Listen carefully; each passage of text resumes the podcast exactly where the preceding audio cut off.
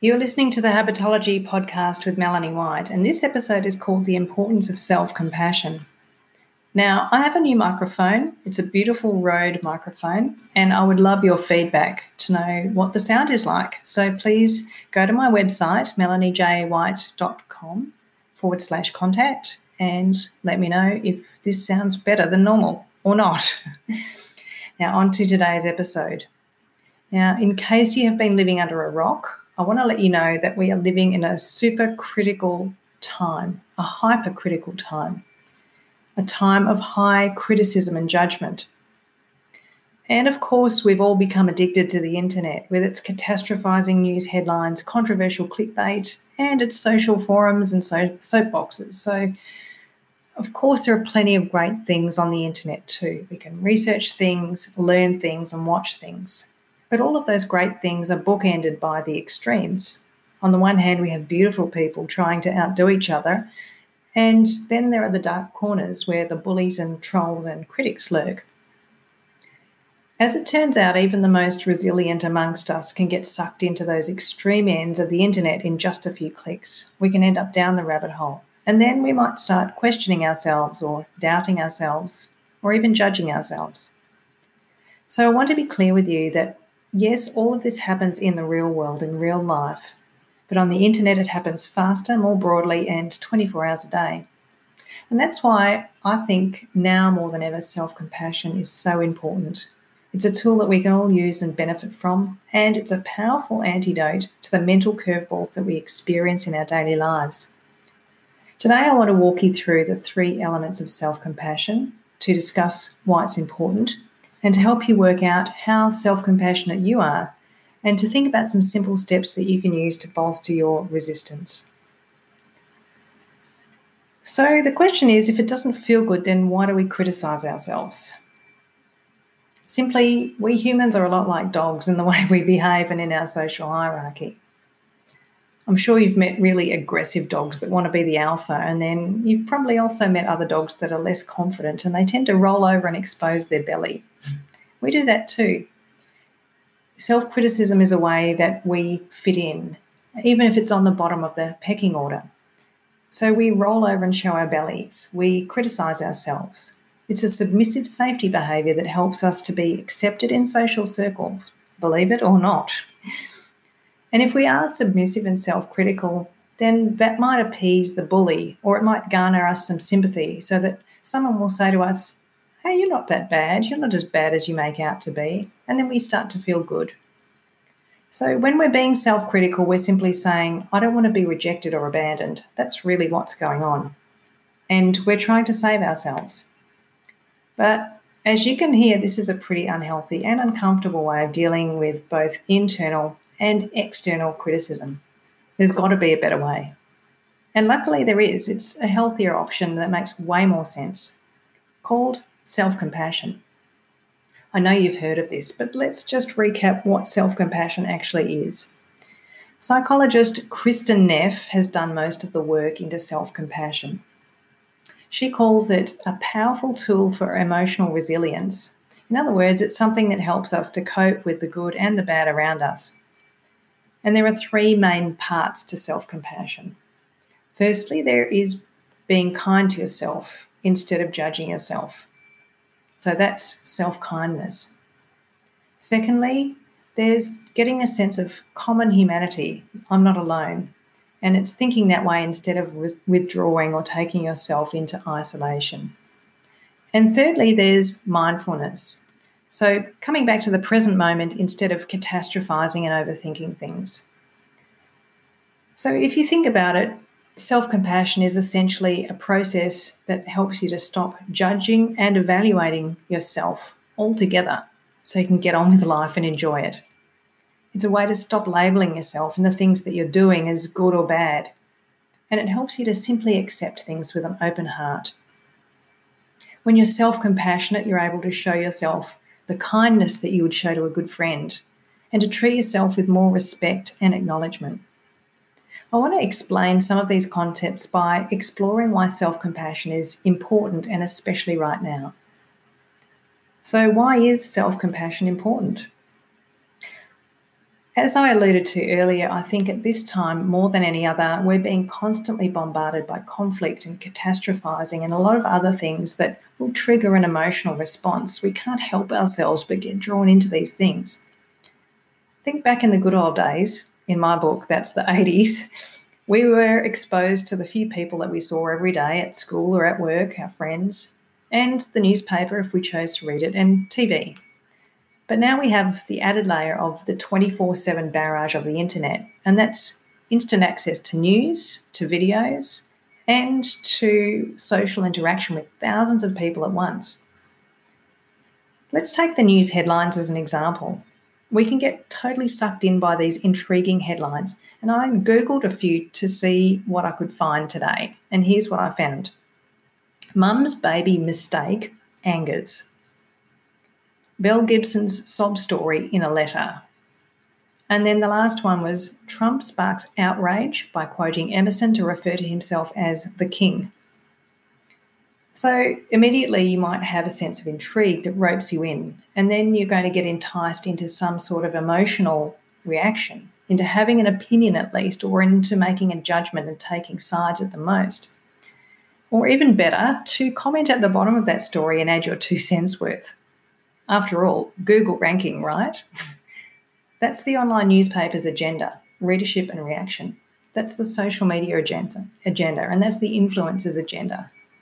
To be more liked, to be more commented on, to be more popular, to be more visible, and to engage in controversial discussions to get that profile. But how does that leave you feeling when you read those new news headlines or look at what the influencers are doing or see certain posts on social media. Do you feel happy and light and resilient? Probably not. And the thing is that there are plenty of positive things out there, but our brains tend to be attracted more to the negative, and the media leverages off that. The fact is that more than ever before, more than at any other time we've been alive, we have a buffet of triggers for negative thoughts and feelings, for comparison, and for self judgment, and they're all over the internet. But of course, you don't have to get sucked into any of this stuff. Obviously, managing your exposure is really important. You can choose which media to follow and how often, and which subjects you'll be interested in, and that's a discipline that's totally worth having. In addition, you can learn the skills of self compassion for those times that you get drawn into emotionally challenging situations online or in the face to face environment. You can learn to be more gentle with yourself, more accepting of others, and understanding that the only person you can control is yourself. And what a relief is that? because trying to control other people is hard and onerous, and you just only have to worry about yourself. What great news! You can notice that others feel like you too. They're also struggling with things. You're not alone. There's a common experience, and somehow that creates connection between us and it eases the suffering that we feel. And you can dial down catastrophizing and overthinking so that you can be more present, more mindful, more at peace, calmer, and more resilient. So, to be self compassionate, we must first realize and accept that negative emotions are part of the human experience and to know that we can have authority over those negative emotions.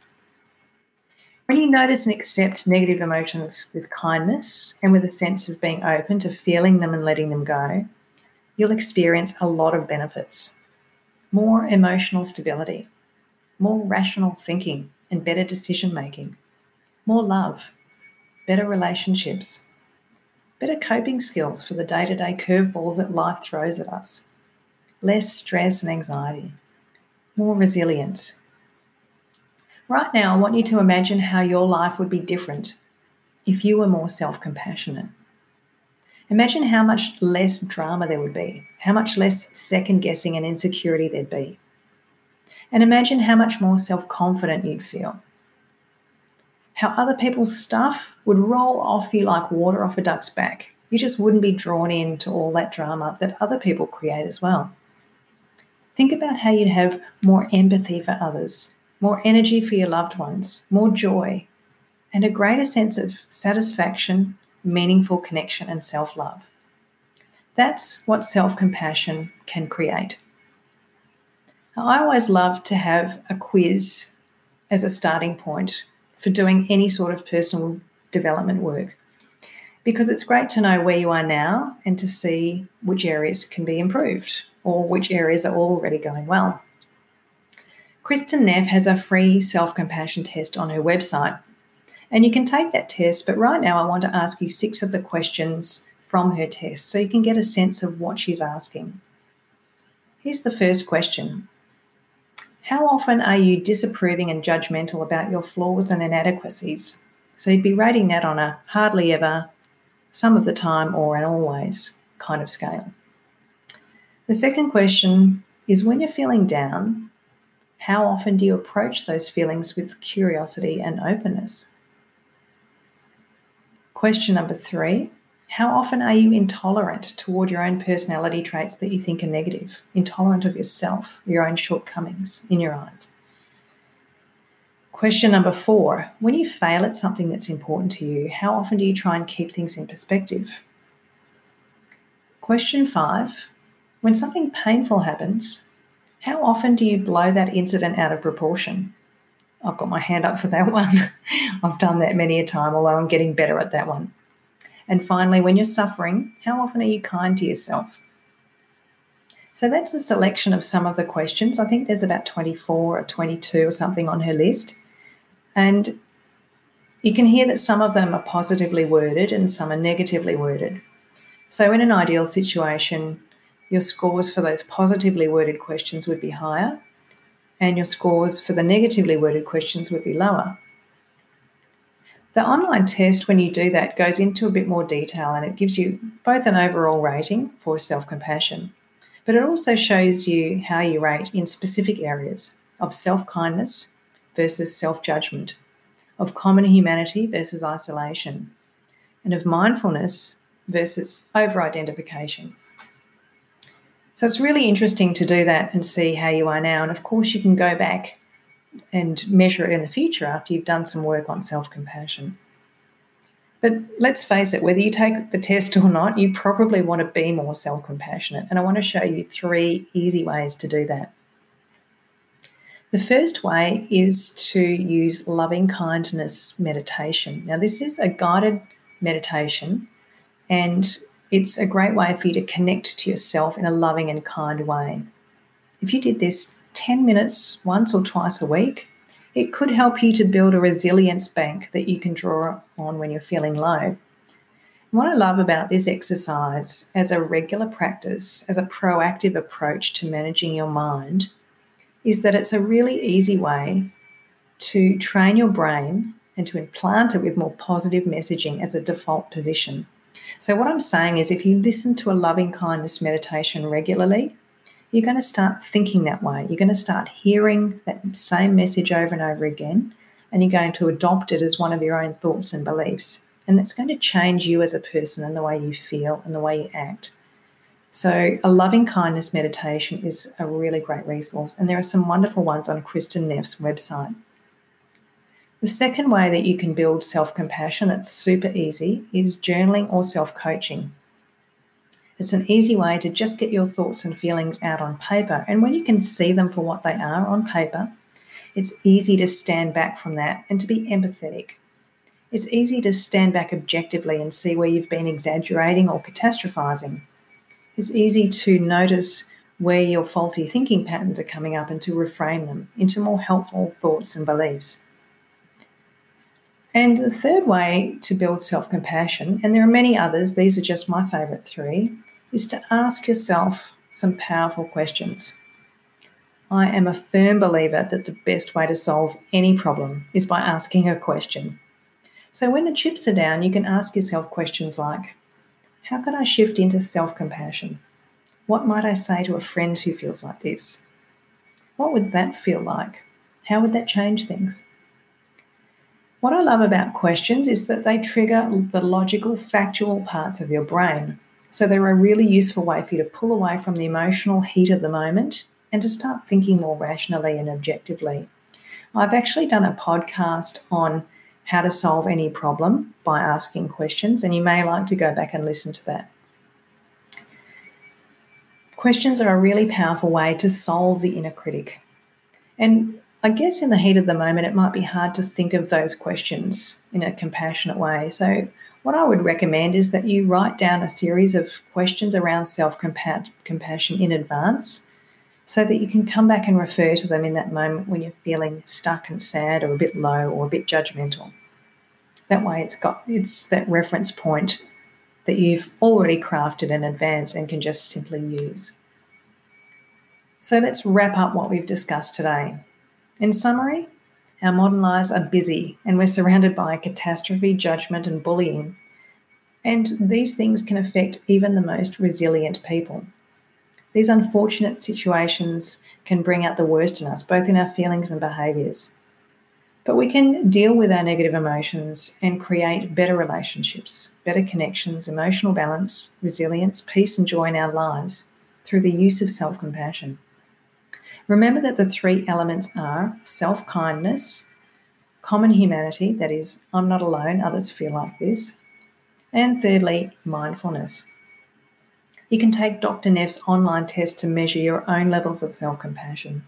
And I recommended three practices that you can use now, easily, in your own time to increase self compassion, such as a guided loving kindness meditation, journaling or self coaching, and powerful questioning. That's it from me for today. And if you would like to study self compassion with me in March 2020, please go to melaniejwhite.com forward slash habitology to sign up for my monthly membership. There's a 54 page self coaching guide where we work through exercises on a weekly basis and you learn to coach yourself through self compassion, along with some self reflections to uncover what's going on for you and how to solve it. In the meantime, I hope you have a fabulous week and I'll see you soon. Bye for now.